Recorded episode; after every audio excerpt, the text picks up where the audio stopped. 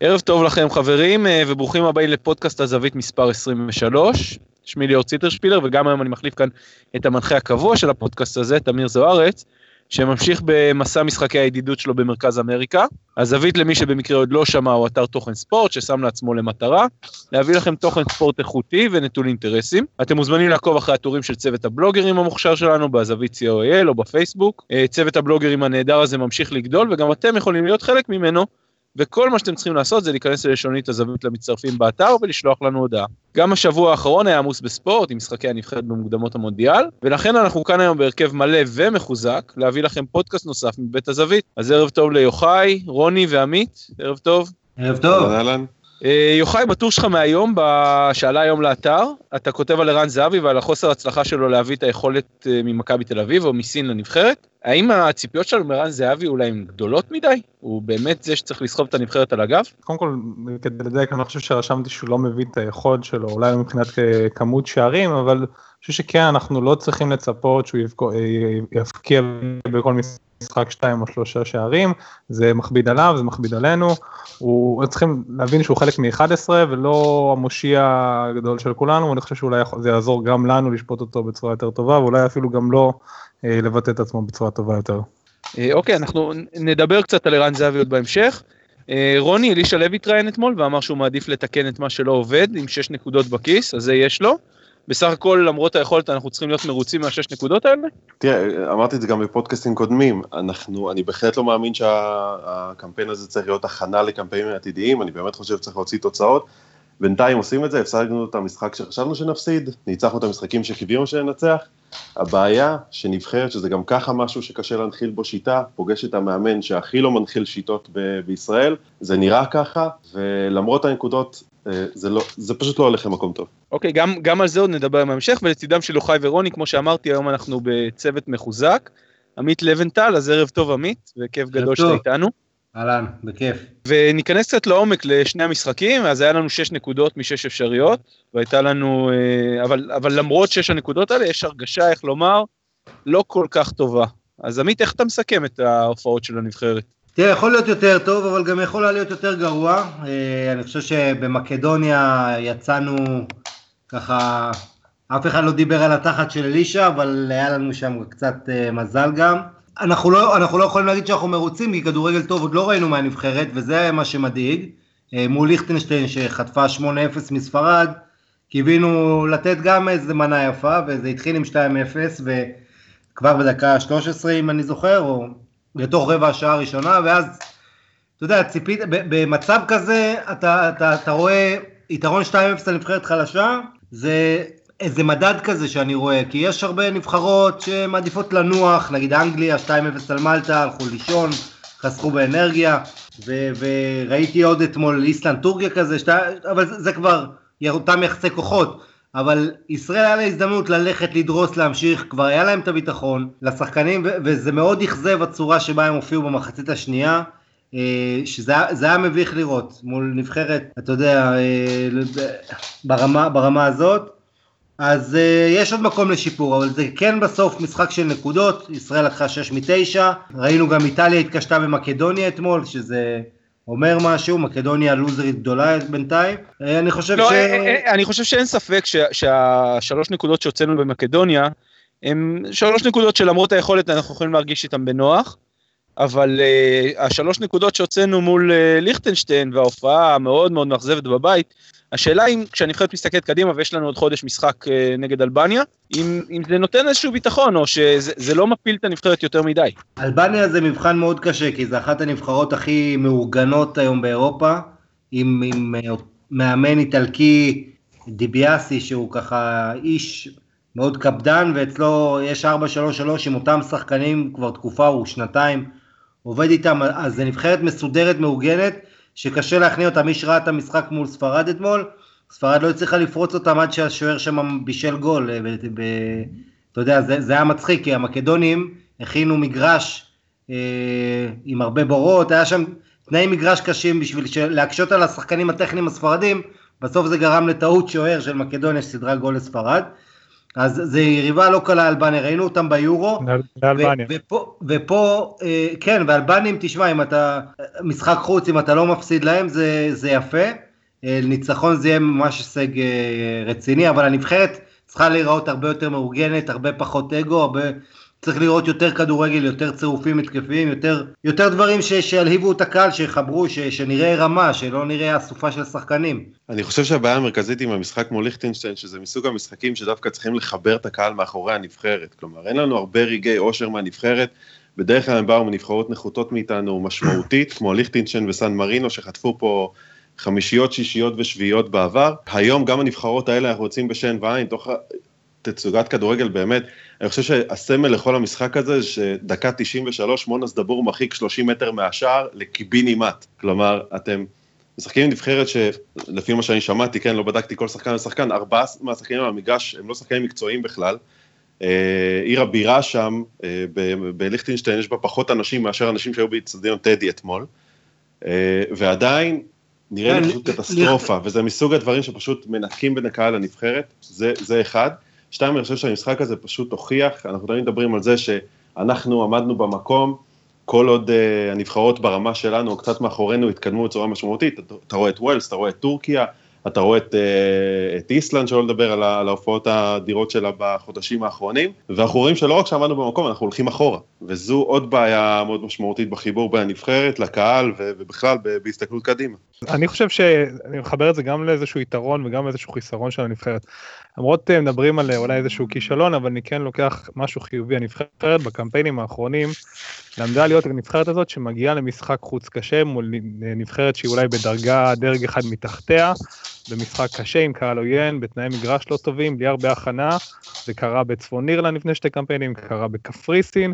נבחרת באה עומדת, אולי עם מזל, אולי בלי מזל, אבל ככה המשחקים האלה נראים, ובסופו של דבר לוקח את הנקודות, וזה אני חושב משהו חיובי שבכל זאת אפשר לקחת קדימה. רואים את זה גם במשחקים אפילו נגד קבוצות יותר גדולות, שהנבחרת באה משחק חוץ ויודעת להתגונן ולעמוד איכשהו למרות פעמים שהמשחק מבולבל, היא בדרך כלל עם שלישייה במרכז המגרש, להוציא תוצאות טובות. בבית שהיא צריכה לתקוף וליזום ואתמול להרוג את המשחק, היא לא מצליחה. גם בקמפיינים הקודמים, אם זה ווילס נגד צפון אירלנד, אה, קפריסין, השגנו תוצאות יותר טובות בחוץ מאשר בבית. לנבחרת חסר, אני לא יודע אם זה killer instinct או, או את השחקנים המתאים כדי להרוג את המשחק, אבל זה מה שהיה חסר לנו אתמול. תראו, לא, בואו לא נשכח שהיו אתמול כמה קורות ובשקט התוצאה הייתה יכולה להיות גם 4-0, לא קורה אחת, כן, היה שם אפשרויות, אבל מצד שני, צריך להגיד שמה שכן אכזב בנבחרת, זה שהמצבים והקורות האלה הגיעו כשהיא נבחרת הייתה ב-2-0. עכשיו כשחטפנו את הגול, ב-2-1 זה היה מבחן אופי. ואם הנבחרת הזאת הייתה יותר uh, מאורגנת, יותר מאמינה בעצמה, uh, יותר מלוכדת, הם היו רגועים, משחקים רגועים ומשתלטים מחדש על המשחק ודורסים אותה, את היריבה, שיש כמובן יתרון איכותי עליה, אה, בטח במשחק בית. אבל זה, זה הבעיה, הם במצב שהם נכנסו לפאניקה, היו בלי ביטחון, ודווקא כשהם חטפו את הגול, זה, זה הראה על חולשה, זה האכזבה הגדולה שלי היה, כי כשאתה מקבל גול זה, אתה, זה, זה איך שאתה מגיב כקבוצה, אנחנו רואים את זה. אה, אתה יודע, איטליה למשל, שחטפה אתמול גול והצליחה אמנם, אמנם זה אחרת, כי אני נכנסה לפיגור, אז אין מה להשוות כל כך, אבל זה, זה דבר שהכי אכזב אתמול. אתה ראית פאניקה, הרחקות כדור, בזבוזי זמן, אה, במקום לנסות לה, להשתלט על המשחק, חצי שני, השליטה בס... במרכז השדה הייתה של היריבה. זה קרה לנו בשני המשחקים, בשני המשחקים הובלנו 2-0, ופעמיים מה-2-0, פחות או יותר הנבחרת הפסיקה לשחק, הלכה אחורה. קיבלה את הגול ונורא נלחצה. השאלה, איך יוצאים מהמצב הזה? אם יש איזשהו שחקן או מאמן שצריכים להוציא את הנבחרת מהמצב הזה, ולא ראינו את זה לא במקדוניה ולא ראינו את זה מול אלבניה. שאלה של מנהיגות, אין ספק. זה צריך להיות ערן זהבי, שלמעשה, אני חושב שבקמפיין הזה, גם בקמפיין הקודם, הוא מוגדר כמנהיג של הנבחרת, הקפטן, זה שצריך להוביל את הנבחרת ולקחת אותה על הגב. נכון, ערן זהבי צריך להיות המנהיג של הנבחרת הזאת. אה, אז אה, חובת הוכחה עליו, וזהבי צריך להגיד, צריך להגיד את האמת, לא פוגע בנבחרת. אבל, אבל זה יכול להשתנות, זה עניין של אה, ביטחון, זה עניין... הקטע הזה עם תפקוד על המגרש, מה דעתכם עליו? מה התפקוד של זהבי? לדעת, לדעתי, ראינו את זה בקמפיין הקודם, שהנבחרת התעקשה, מאמן הנבחרת אז, התעקש לשחק עם אה, רן זהבי כחלוץ אה, מטרה. ובנבחרת, שאנחנו הרבה פעמים מתגוננים ולא בהכרח תוקפים או, או יוזמים, אז החלוץ מטרה זה צריך להיות שחקן חזק, שיודע להתמודד עם שני בלמים חסונים, ורן זהבי הוא לא השחקן הזה. ומבחינה הזאת דווקא תומר חמד הוא זה שמתאים יותר, ואנחנו רואים בקמפיין הזה כשהוא משחק את החלוץ הבודד, מעבר לגולים שהוא נותן, התנועה שהוא עושה, הכדורים שהוא מוריד, העזרה שהוא נותן לשחקנים האחרים בהתקפה, ראינו את זה גם נגד איטליה, היא מאוד מאוד משמעותית. אה, ורן זהבי לא ידע לתת את הדברים האלה, אז, אז אם לא ערן זהבי, מי אתם חושבים שצריך להיות המנהיג? מי צריך לסחוב על עצמו את הנבחרת? מי יכול בכלל להיכנס לנעליים האלה? או, תשמע, אני חושב שמנהיגות זה לא, לא, לא מקבלים, לוקחים, כן? זה... כן, ומי... אבל אין לנו ברקוביץ' ואין לנו רביבו ואין לנו עטר ואין לנו נימני. אז... כן, אבל היה לנו את טל בן חיים בשנים האחרונות הבלם, שהיה די המנהיג שם, או אחד מהם לפחות, ולפני זה בניון. ואתה יודע, מהדור הזה, אז אמרו זהבי, זהבי, זהבי, ואני חושב שהוא, יש לו מעמד, אי אפשר להתכחש לזה. אז, אז הוא, כל עוד הוא משחק, אה, אה, זה עליו להוביל את החברים. אתה יודע, הם גם אה, ראו אותו פה שובר את שיא הכיבושים, אז אתה מצפה, אי, אי אפשר לאטום את העיניים בין, לעשות ההפרדה הזאת, אתה יודע, שמגיע הכוכב הכי גדול שלך, מבחינה מה שהוא עשה בליגה הישראלית זה מדהים בשנים האחרונות, וגם כושר ההבקעה שלו בסין. אי אפשר להתעלם מזה שיש ציפיות. עכשיו, כשיש ציפיות, אנחנו רואים את לואיס סוארז בנבחרת אורוגוואי כל משחק נותן עבודה, כמו סוס לא מפסיק לרוץ, מבשל, הוא מבשל יותר משהוא כובש והוא כובש בלי סוף. אז זה גם האופי שלו בכל הקבוצות שהוא שיחק בהן. זה האופי, נכון, זה, זה התשוקה, זה הסמל של הנבחרת, זה, זה דברים כאלה. אבל, וזה גם uh, להאמין אחד בשני, וחיבור ומסגרת uh, קבוצתית.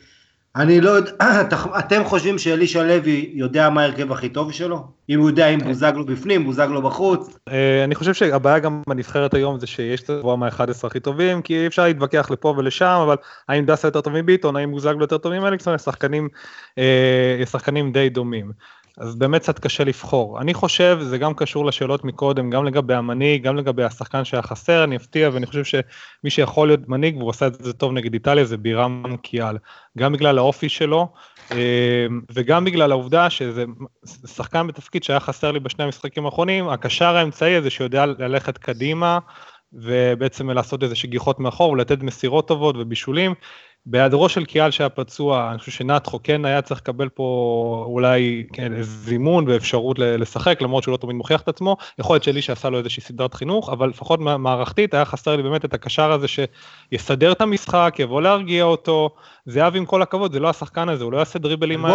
לא, זה אלמוג כהן היה אמור לעשות גם. לא, זה כן, דווקא גולסה היה אמור לעשות לדעתי. כן, כן, אני לא חושב שהם מספיק טכניים, הם לא מספיק טובים, לא מספיק טובים לעשות את התפקיד הזה פשוט, אני חושב. נכון, השאלה גם זה ניר ביטון. תשמעו, הבן אדם הזה שחקן בסלטיק, ושחקן שהוא אה, משמעותי, אה, וסלטיק זה לא מה שפעם סלטיק היה, אבל עדיין. בן אדם שאנחנו יודעים שכשהוא ברמה טובה, אז ארסן ונגר מתלהב, והוא מפציץ גולים מחוץ לרחבה. גם הוא צריך אולי להראות אישיות קצת, לא? אתם לא חושבים? כן, האמת שאתה צודק. אני, אני, ניר ביטון, ושחקן שאני מאוד מאוד מעריך, אני חושב שהוא הוא, הוא סוג של מה שנטחו נתן לנו בשנים האחרונות בנבחרת. אכזבה אחרי אכזבה אחרי אכזבה. היו משחקים שביטון גם היה היחיד שתפקד, כמו נגד קפריסין פה וזה, אבל בגדול אני מסכים שאנחנו מצפים ליותר. אה, אני רוצה לחזור רגע לשאלה מקודם לגבי ערן זהבי, אני חייב להודות, אה, ואמרת את זה בצדק מקודם, אין לנו את אייל ברקוביץ', אין לנו את רביבו, אין לנו בכלל שחקנים ברמה הזו. כלומר, שחקנים בנבחרת, יש אולי שתי רמות, יש את הרמה של אלה שמשחקים בליגה, יש את הרמה של אלה שמשחקים באירופה. אני לא בטוח שערן זהבי הרבה הרבה יותר טוב מתומר חמד, או מליאור רפאלוב, שהוא טורח לא להיות פצוע. מה שכן, בין כל הקבוצה של השחקנים האלה, אין, אין לי ספק, ואני מקפיד מדי פוסט אה, להגיד משהו ש, שגורם לי אה, גירודים כאוהד מכבי חיפה, אין לי ספק שערן זהבי זה השחקן שאני הייתי רוצה שיוביל את הנבחרת. כלומר שהנבחרת הזאת בקרשים, וזו אגב האכזבה הגדולה שלי ממנו אתמול במשחק מקדוניה, פחות מהדברים שהוא אמר אה, אחרי המשחק. הייתי ציפיתי שזה יהיה השחקן שיבוא ויקח את הכדור, זה יהיה השחקן שירגיע את כולם, יגיד אה, לבחור הזה תלך לשם, לשחקן הזה תלך אה, לשם, ואנחנו צריכים להתאפס על עצמנו ולהתחיל לשחק, ואולי גם להוריד איזה כאפה לשני הבלמים שמאבדים כדור על ה-16, ולהחיות את הנבחרת הזו. כלומר, ערן זהבי, וזאת הבעיה המרכזית שאני חושב בנבחרת, הוא פשוט לא מוכן לקבל את זה שהוא משחק עם שחקנים פחות טובים סביבו. ואנחנו רואים את זה גם בנבחרות אחרות. אנחנו רואים למשל... אני מסכים איתך, הוא חייב, הוא חייב בשביל, הוא סוג של מסי כזה, בשביל להרגיש טוב הוא חייב להיות הכוכב, וזו בעיה, כי כשאתה משחק ליד תומר חמד, שהוא סקורר טוב בפני עצמו, ובוא נזכיר, תומר חמד, אתה מדברים על מנהיגות, הוא הפנדליסט של קבוצת ברייטון, אה, מצמרת ליגת המשנה. אבל הוא גם גובר על בלמים של מטר תשעים בליגת המשנה, נכון, שהיא אחת מעשרת הליגות הטובות באירופה כנראה. זה סוג של חלוץ שלא היה לנו הרבה שנים, עם נוכחות ברחבה, עם משחק ראש טוב, עם פיזיות ככה, חלוץ אירופי טיפוסי כזה מצפון אירופה, זה, זה, זה כיף לראות בנבחרת ישראל כזה דבר שיש לנו גם מה לעשות עם כדורי גובה, אבל uh, זהבי זה גם עניין שהוא צריך להתאים את עצמו מנטלית לזה שיש בנבחרת הזאת, uh, אתה יודע, בן חיים יכול לכבוש ו, ו, וחמד כמובן, הוא צריך גול אחד, גול ראשון בשביל שהכל יתחיל לעבוד אצלו, זה קורה הרבה לשחקנים שכובשים. אני חושב שהבעיה המרכזית של ערן זהבי זה הקישור המרכזי. הקישור המרכזי בנבחרת ישראל הרבה יותר חלש מהקישור המרכזי במכבי תל אביב, ואולי בליגה הסינית הקישור המרכזי שם אה, אה, או, או, או שווה ל, ל, לקבוצות אחרות, או שהוא באופן כללי חלש שם בליגה, אבל אני חושב שזו הבעיה שלו, הוא פשוט לא מקבל את הכדורים במקום שהוא רוצה, אין את אלה שבונים את ההתקפות בשבילו, הוא נראה צריך את הרבה יותר מדי אחורה. וכמו שהתחלתי להגיד מקודם, זה בעיה שאנחנו רואים, היום היה טור מעולה של... אה, אני מצטער, אני באמת לא זוכר של מי, אז פשוט לעבור על כל הטורים ולחפש את זה, אבל היה טור מעולה לגבי העובדה של קפ... החלוקה של קפטנים לבלמים או לחלוצים, וזה בדיוק מזכיר את המקרה של קריסטיאנו רונלדו. קריסטיאנו רונלדו בכל הזדמנות מדברים על כמה כישלון בנבחרת, כמה הוא רק אה, אה, מוביל את השחקנים ומעודד אותם, אבל לא מביא אותם לתוצאות, דיברו בשני המשחקים הראשונים ביורו על כמה הוא כושל עד שהוא הביא את השער הזה עם העקב, אבל אתם רואים שקריסטיאנו רונלדו כן מתאים את עצמו לסיטואציה, הוא לא...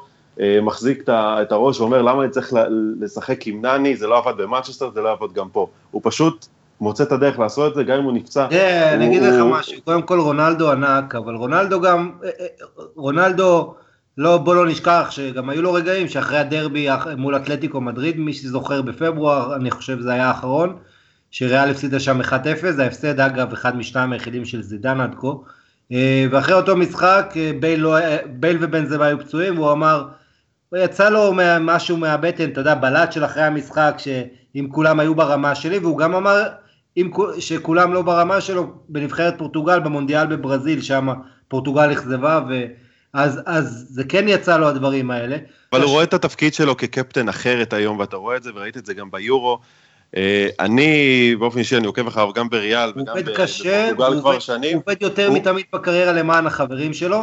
נכון, ספציפית בנבחרת, וזה השינוי. הוא, הוא באמת יותר קבוצתי משהוא היה פעם, וזה לזכותו, אבל עדיין זה, הוא, אתה יודע, הוא בסופו של דבר הכוכב, וצריך להיות מרוצה, אבל, אבל רונלדו עובד קשה על המגרש, זה, זה נכון. הוא, למרות שיש לו תדמית פרימדונה, פרימדונה לא נכונה, זה בגלל הדברים שקשורים לאופי שלו אולי. גם ערן אגב עובד קשה, אני בטוח, אני לא כל כך אוהב את הטענות שהוא לא מביא את היכולת שלו, אני בטוח שהוא מתאמץ, ואני בטוח שכולם עושים את המקסימום שלהם, אבל חסרים כן, כאלה דברים. אני לא העליתי טענות על זה שהוא לא מביא את היכולת, אני פשוט חושב שהוא לא יכול להביא את היכולת, כי יש שחקנים פחות טובים סביבו. אני חושב שברמה המנטלית, אין ספק שהוא הווינר הכי גדול שיש לכדורגל הישראלי להציע היום, עם כל הכבוד ליכולת של תומר חמד, או, או לניר ביטון, שחוגג אליפויות בליגה הסקוטית מדי שנה. אין ספק שהוא הוכיח את עצמו, הוא זה שצריך להרים את החברים שלו, את זה הוא לא עושה, לדעתי בהשפעה מאוד משמעותית של חוסר היכולת שלו להביא את, ה, את, ה, את המספרים, ומזה הוא צריך להתנתק, הוא צריך להבין איפה הוא נמצא, זה הדרך היחידה שהוא יוכל להכניס את עצמו לנעלי הקפטן בנבחרת. ערן זהבי, עם כל מה שאתם אומרים עליו, וזה שהוא כן מתאמץ, אבל הוא לא קריסטיאנו רונלדו, כולנו יודעים את זה, עדיין מפעם לפעם נפלטים לו כל מיני הערות כאלה שהן קצת אה, מעוררות אנטיגוניזם.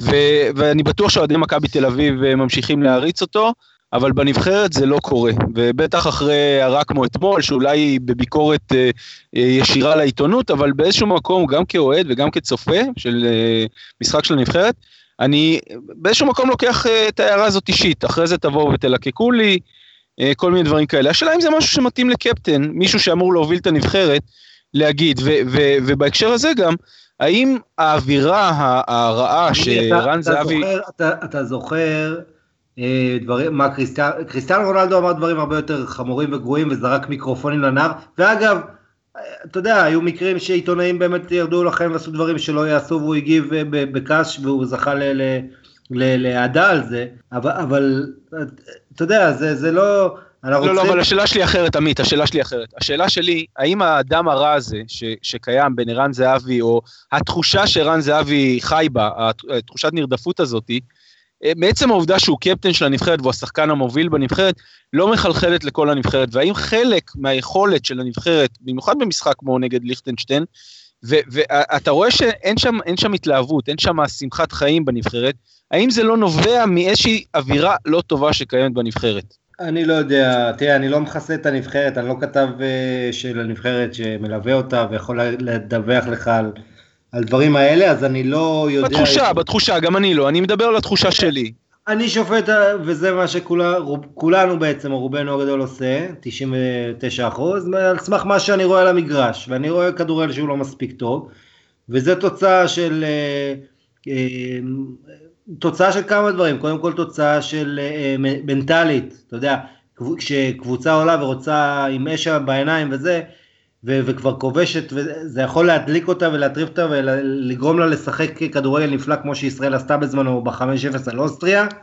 אתה יודע, אחרי שאתה כובש שער מוקדם, יריבה נחותה, אתה עוד יכול לנצל את המהירות שלך, כי הם קצת יוצאים קדימה, אה, אם אתה מאורגן מסודר, אז אני שופט את הנבחרת ברמה המקצועית על המגרש, וזה לא מספיק טוב, וזה אכזבה, ו- ו- וזה, וזה מה שצריך לשפר, ואתה יודע, אתה רוצה לראות יותר קבוצה בנבחרת. אני, אני, רוצה, אני רוצה להתייחס לאמירה הזאת של זהבי, ואתה יודע מה, היה לנו ביומיים האחרונים שתי אמירות ש, שדובר עליהן בעולם, האמירות של טראמפ והאמירות של זהבי.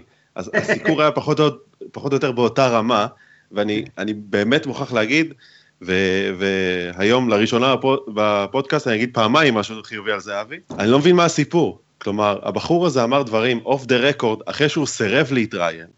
הוא מתח ביקורת על אנשים בפניהם, אולי בצדק, ועצם העובדה שהם רצו והוציאו את הדבר הזה דקה אחרי המשחק, כאילו, הבן אדם היה בדרך חדר הלבשה, הוציאו ממנו את המשפט העלוב נכון הזה, כנראה בשיא נכון העצבים שלו. והם רק הוכיחו, הם רק הוכיחו בזה שהם הוציאו את המשפט הזה שנייה אחרי, וכ... כבעל חשבון דנדש בטוויטר, אני ראיתי את כל הפיד שלי מפוצץ וחשבתי שאולי זה באג, אבל פשוט כולם ירו לבוא ולדווח על הדבר הזה. אני באמת לא מבין מה הסיפור. הבחור מתח ביקורת על אנשים שבראייתו הם לא מקצועיים, אמר את זה בפניהם. הוא לא מתח ביקורת על חברים של הנבחרת, להפך, אני, אני חושב ש, שהשקט התקשורתי סביב הדבר הזה, וראינו איך כוכבים מתנהגים בנבחרת, בטח מישהו ש... שהפך לכוכב העל של הכדורגל הישראלי היום. אני חושב שזה בסדר גמור, הביקורת פה, אם צריכה להיות, זה א', לפרופורציות הלא נורמליות שהדבר הזה הגיע אליו, ולתקשורת ש, שדאגה להיכנס בערן זהבי שנייה אחרי שהוא סירב להתראיין. זה ערן זהבי, אתה יודע, מדוגרי, שור מעוקצו, וזה בסדר גמור שהוא מדבר דוגרי ושהוא לא, אתה יודע, אם הוא היה שומר מדברים בבטן ופוליטיקאי כמו כדורגלנים אחרים, אז הוא גם היה חוטף ביקורת על זה שהוא צבוע, אז אני דווקא אוהב שהוא כנה, ואתה יודע, לתפוס כדורגלן על דופק 100, 220, אנשים שהם לא ספורטאים לא מבינים מה זה, שהוא על דופק סליחה 160 אחרי משחק כדורגל, וכולו חם ובוער. 140 זה רק ליכטינשטיין. תשחקו בשכונה עם חברים שלכם, אחרי שאתם אה, רצים קהלים, מברכים וזה, ומיד אחרי זה תגיבו, אתם תבינו איזה, כשכל האדרנלין זורם, זה, זה, אתה יודע, אז הוא אומר ברגע משהו, את האמת, הוא לא אמר משהו חמור בעיניי. זה, אתה יודע, יש הרבה אנשים, שחקנים שנדלקים מזה, מהשנאה, והם רוצים להוכיח לכולם כל הזמן, וזה דווקא מנטלית מצוין. אוקיי, okay, אה, אני, אני מציע ש, ש... אני חושב שדי דיברנו על, הרבה על התגובה של ערן זהבי, uh, ואני חושב שהדעות הן די חלוקות, אבל מה שבטוח זה שלאלישע לוי ולנבחרת יש גם במובן הטקטי וגם במובן הפסיכולוגי, הרבה מה לעבוד לקראת המשחק נגד אלבניה בעוד חודש. וזה יהיה מעניין לראות איך הנבחרת תתרומם מהמקום הזה, וגם בכלל, האם אלישע ישנה כיוון, ישנה הרכב, יעשה איזשהם שינויים uh, מהותיים. Uh, אני יודע שאתה עוקב uh, די נלהב אחרי כדורגל נבחרות בכלל. יש איזושהי נבחרת עד עכשיו בקמפיין הזה, מעבר לנבחרת ישראל, שהרשימה אותך בצורה מיוחדת? תראה, גרמניה בינתיים עושה את העבודה יפה, עשתה 3-0 בנורבגיה, 3-0 בבית על צ'כיה, שזה כאילו מובן מאליו, אבל בואו לא נשכח איזה קמפיין מוקדמות יורו די אומלל היה לגרמנים, והם מאוד לא מרשים מול פוליני הפסידה, ואירלנד הוציאה תיקו בגרמניה, וסקוטלנד, אז, אז uh, הגרמנים פתחו טוב. Uh, ספרד נראית uh, מאוד מעניינת תחת לופטגי, הוא עושה שם כל מיני ניסויים uh, טקטיים ושינויים פרסונליים ששווה לה... לעקוב. הנתון הכי מעניין לגבי נבחרת ספרד, במשחק שלה באלבניה, שלושה שחקני ברצלונה בהרכב, והיו חוץ מזה שח... כל שחקן מקבוצה אחרת, מסיטי, מצ'לסי, מארסנל, אה, מריאל מדריד, מסביליה וכולי. בסך הכל 11 שחקנים מתשע קבוצות שונות בהרכב נבחרת ספרד, וזה חתיכת שינוי, כי 11 שנים אחרונות באף משחק כולל בידידות לא היה לה כזה דבר, כל כך הרבה קבוצות אה, וכזו חלוקה, אז אה, זה כבר לא הנבחרת שאולי היינו רגילים, למרות שאיניאסטה ובוסקץ כן משחקים, קוקה מאתלטיקו מדריד, שבזמנו כונת שווי החדש, אה, נכנס יותר ויותר למשבצת הזאת, בייחוד שהוא מתופקד באמצע ולא בצד, הוא משחק טוב. ויטולו זה הפנים החדשות המעניינות מסביליה, והוא נראה טוב. דייגו קוסטה זה סימן השאלה הכי גדול בנבחרת הזאת, כי כל השאר נראים אה, בסדר, חוץ מקצת ענייני הגנה, אבל דיאו קוסטה שמשחק חלוץ והסגנון שלו, הוא, אתה יודע, הוא, הוא, אתם יודעים, הוא שונה, הוא לא, הוא לא בדיוק הסגנון הזה של הטיקי טקה הספרדי, אז הוא אמור לשים את המחץ, הוא נתן אתמול שער, אמנם אחרי טעות איומה, הוא גלגל לרשת, אבל מאוד חשוב לו לביטחון ולמאמן שלו, כי יש את מורטה על הספסל, גם את יאגו אנחנו אנחנו רואים עוד ועוד שחקנים, אה, שאנחנו זוכרים חלק מהם פה מהיורו, היורו צעירות ב-2013. תיאגו זה ללא ספק, מורטה ותיאגו זה שני שחקנים. נכון, ומי שזוכר אותו טורניר היה גמר פה בארץ, בטדי, ספרד נגד איטליה, ובאיטליה גם כן שווה לשים לב, מרקו וראטי היה אז אחד הבולטים בטורניר, אז וראטי היום... ואינסיניה. כן, ואינסיניה, נכון, אינסיניה כרגע הוא... Uh, מתנדנד, אבל וראטי היום הוא, המאמן ונטורה אמר עליו, הוא מי שאמור להוביל את הנבחרת הזאת, להוביל אותה לעתיד. אתמול היה לו משחק מאוד מעורב, מצד, אה, מצד אחד הוא עשה בעיות, חורים, והיה אשם בשער השני, איבוד כדור נוראי, שמקדוניה היו ל-2-1, מצד שני הוא כן נלחם על הסוף והוביל מהלכי התקפה עם כדורים, אה, כדורי עומק אה, יפים שבסוף הובילו לשערים של אימובילה, שאיטליה ניצחה. כנראה גם פה במשחק בישראל, רק לגבי וראטי, פה במשחק בישראל בעיניי הוא היה השחקן הטוב ביותר על המגרש. כן, אה, נכון, והוא לא שיחק, אה, הוא לא שיחק בגלל פציעה באחת אחת מול ספרד, זה היה המשחק הכי חשוב, והוא לא שיחק שם, ואיטליה בלעדיו, אני אגיד לכם, היה לה 25 אחוזי החזקת כדור מול 75 של ספרד, 9-0 בעיטות לשער, 13-0 בקרנות, אה, זה היה, זאת אומרת, אחד אחד כי היה פנדל, זה הבעיטה היחידה של האיטלקים לשער במשחק הזה, למסגרת. אה, אז איטליה לא נראתה טוב בלעדיו בקישור, אבל אני כן חושב שבעתיד, מה שמעניין לראות גם בלוטי, ברנרדסקי, אה, אינסיני עוד יחזור, הרבה חבר'ה צעירים שמשתלבים בנבחרת, ראינו את רומניולי בגלל הפציעה של קיאליני, אז רומניולי בן 21 שיחק כבלם, בקיצור, זה, זה שווה לעקוב אחרי התהליך ששתי הנבחרות הגדולות האלה עוברות. אה, שתיהן במקרה בבית שלנו. תראו, אני יכול לדבר על כל הנבחרות, אבל שתיהן בבית שלנו, אז התמקדתי בהן, זה בסדר? כן, כן, לגמרי. יוחאי? עוד נבחרת שזה כבר, זאת אומרת, לא, לא כבר אה, מה שנקרא לא חדש לדבר עליהם, אבל דווקא רציתי כן לדבר שוב על איסלנד. איסלנד אחרי היורו הנפלא הזה הוגרלה לבית מוות קשה עם טורקיה, אוקראינה וקרואטיה. אה, וכשרק אחת וחצי מהפילות, חשבתי שבאמת הסיפור שלהם מסתיים, אבל איסלנד מגיעה, והיא בעצם, היא כבר התרגלה למעמד שלה כנבחרת גדולה, היא באה, הוציאה תיקו באוקראינה, היא, היא עברה מוקש קשה מול פינלנד בבית, פיגרה 2-1 דקה 90 וניצחה, ואתמול מול טורקיה, משחק כביכול קשה על כל דבר, היא באה והיא עשתה אותו קל, היא משחקת אה, כמו נבחרת גדולה. לא בטוח שזה יספיק לה למקום במונדיאל, אבל באמת היא באמת אחת שבאמת שווה לדבר עליה.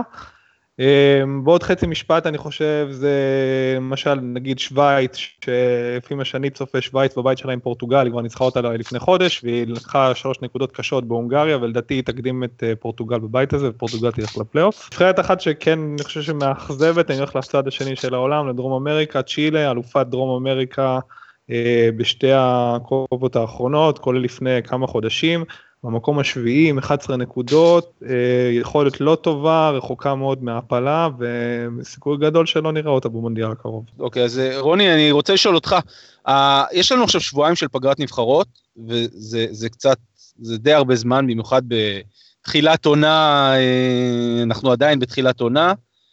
יש הצדקה לפגרה כל כך ארוכה ולפריסה כזאת של המשחקים על פני תקופה כל כך ארוכה? לפי מה שאני מבין, אה, כל הפגרה הזו נובעת בהתחלה מכדורגל נבחרות, שהבעתי את דעתי בפורומים שונים, בין היתר באוזני החברים הנכבדים של הפאנל הזה, שכל התחום הזה של כדורגל נבחרות הוא, הוא לדעתי קצת מקל בגלגלי ה... אוהדי הכדורגל אה, בעולם, יש, יש חסידי כדורגל, אה, חסידי כדורגל נבחרות שלא יסכימו איתי, אבל אה, כל פעם שיש איזשהו מוקדמות לטורניר גדול או, או דברים כאלה, זה פשוט מוריד אותי למחתרת. והחלק השני של הפגרה להבנתי זה ענייני השזרוע, שעם כל הכבוד, המילה הזאת, ש, שחוזרת על עצמה בכל שנה ושנה, מבלי ש... עם כל הכתבות בוואן וספורט 5 ווואלה על מה זה הזה שזרוע, אני עדיין אף פעם לא מצליח להבין למה צריך אותו, בין היתר, כי חלק גדול מהקבוצות אה, עושות את זה במשך עשרה ימים או שבועיים, לפי מה שהבנתי, והנבחרות, והסיבה היחידה שיש פגרה זה שהנבחרות עד עכשיו שיחקו באצטדיונים הללו. אז למה שלא פשוט יתאמו את המשחקים ויעשו את, ה, את השזרוע כאשר לא משחקים באותו שבוע באצטדיון הספציפי, או איכשהו יסדרו החלפת ביתיות או דברים כאלה. כל תחילת עונה, יש אותו סיפור עם הכדורגל הישראלי, הוא עד שהוא מניע, הוא כבר לפעמים לא מעניין, הוא מאבד קצת את הקהל. אה, יש לך את גביע הטוטו בהתחלה, שהוא נמרח ונמרח ונמרח לך את החשק מלראות הנוער של מכבי חיפה נגד הספסל של הפועל באר שבע. אחרי זה עד שמתחילה הליגה, אחרי שני מחזורים יש לך פגרה, כי הליגה שלנו מתחילה חודש אחרי כל אה, הליגות באירופה, ואז גם אה, דוחפים לך את השזרוע הזה. לא, לא כיף, לא כיף. אתה מצפה מהמינהלת כגוף שבנוי אך ורק מאנשי שיווק, לפחות ברמת ההנהלה שלו, אני מצטער על, על חוסר הדיוק, ש, שידעו לעשות את החיבור לאוהדים בצורה קצת יותר טובה, אה, ולא, ולא עם הזינוק בעלייה הזה שלא תמיד מצליח. Uh, טוב, תודה, תודה רוני. עמית, אני הייתי שמח לשאול אותך קצת על, uh, על הפעילות שלך ב, ברשתות החברתיות, יש לך דף פייסבוק פעיל מאוד, אתה מעלה המון פוסטים בכל יום והמון מידע אינפורמטיבי על כדורגל, קצת שונה ממה שאנחנו מכירים היום בתקשורת הספורט, בוא נגיד הרגילה. אה, ויש לנו, יש, יש בזמן האחרון, בתקופה האחרונה, איזושהי התחזקות של אה, תקשורת הספורט האלטרנטיבית, נקרא לזה, אני חושב שהזווית זה גם כן חלק מהמגמה הזאתי. אז הייתי שמח אם תספר לנו קצת איך זה להחזיק דף כל כך פעיל, מה, מה ההשפעות של זה, תגובות שאתה מקבל. היום אה, אני חושב שבשביל להגיע לחשיפה לאנשים, לפי מחקרים, בן אדם כל חמש דקות מסתכל בפייסבוק, כן? בארצות הברית. אז, ואנחנו הולכים לשם. אז uh, אם אתה רוצה לקבל חשיפה היום, כל אחד, uh, כל אדם, אם הוא רוצה ללכת על זה, יש לו יכולות ללמוד, uh, לעשות מה שצריך, ואתה יודע, להשיג את הכישורים בשביל לפרסם את עצמו. אני עיתונאי הרבה שנים, כשעבדתי ב- בישראל היום בזמנו, אז פחות, הייתי פעיל גם בפייסבוק, אבל פחות. ומה שקורה איתי זה שאני uh, מאוד אוהב את ה... את המסגרת הזאת אה, בשביל להעלות דברים נחמדים אם אפשר, או מעניינים, קצת לשתף בידע שלי. אה, ולהצחיק, ו... חשוב להדגיש. כן, בדיוק, ובהומור וב... כן. אז אה, כן, זהו, אני, אני מאוד שמח, זה גם יוצר אינטראקציה עם אנשים, זה מגיע להרבה, וצריך להגיד, היום אתה כותב משהו בפייסבוק, יש לך יותר חשיפה משאתה כותב באתרים, אני, אתה יודע, או בטוויטר. עכשיו, אם אתה לא מחויב חוזית, ואתה יכול לעשות את זה, ויש לך קצת זמן, אז זה נחמד, זה גם נותן לך תחושה ככה שאתה רואה שאנשים אוהבים את זה, אז זה נחמד מאוד. וכן, וכמובן, זה הרבה התעסקות והמון תגובות, והרבה אנשים שפונים מכל מיני אה, רקעים ודברים. אה, עמית, המון המון תודה לך.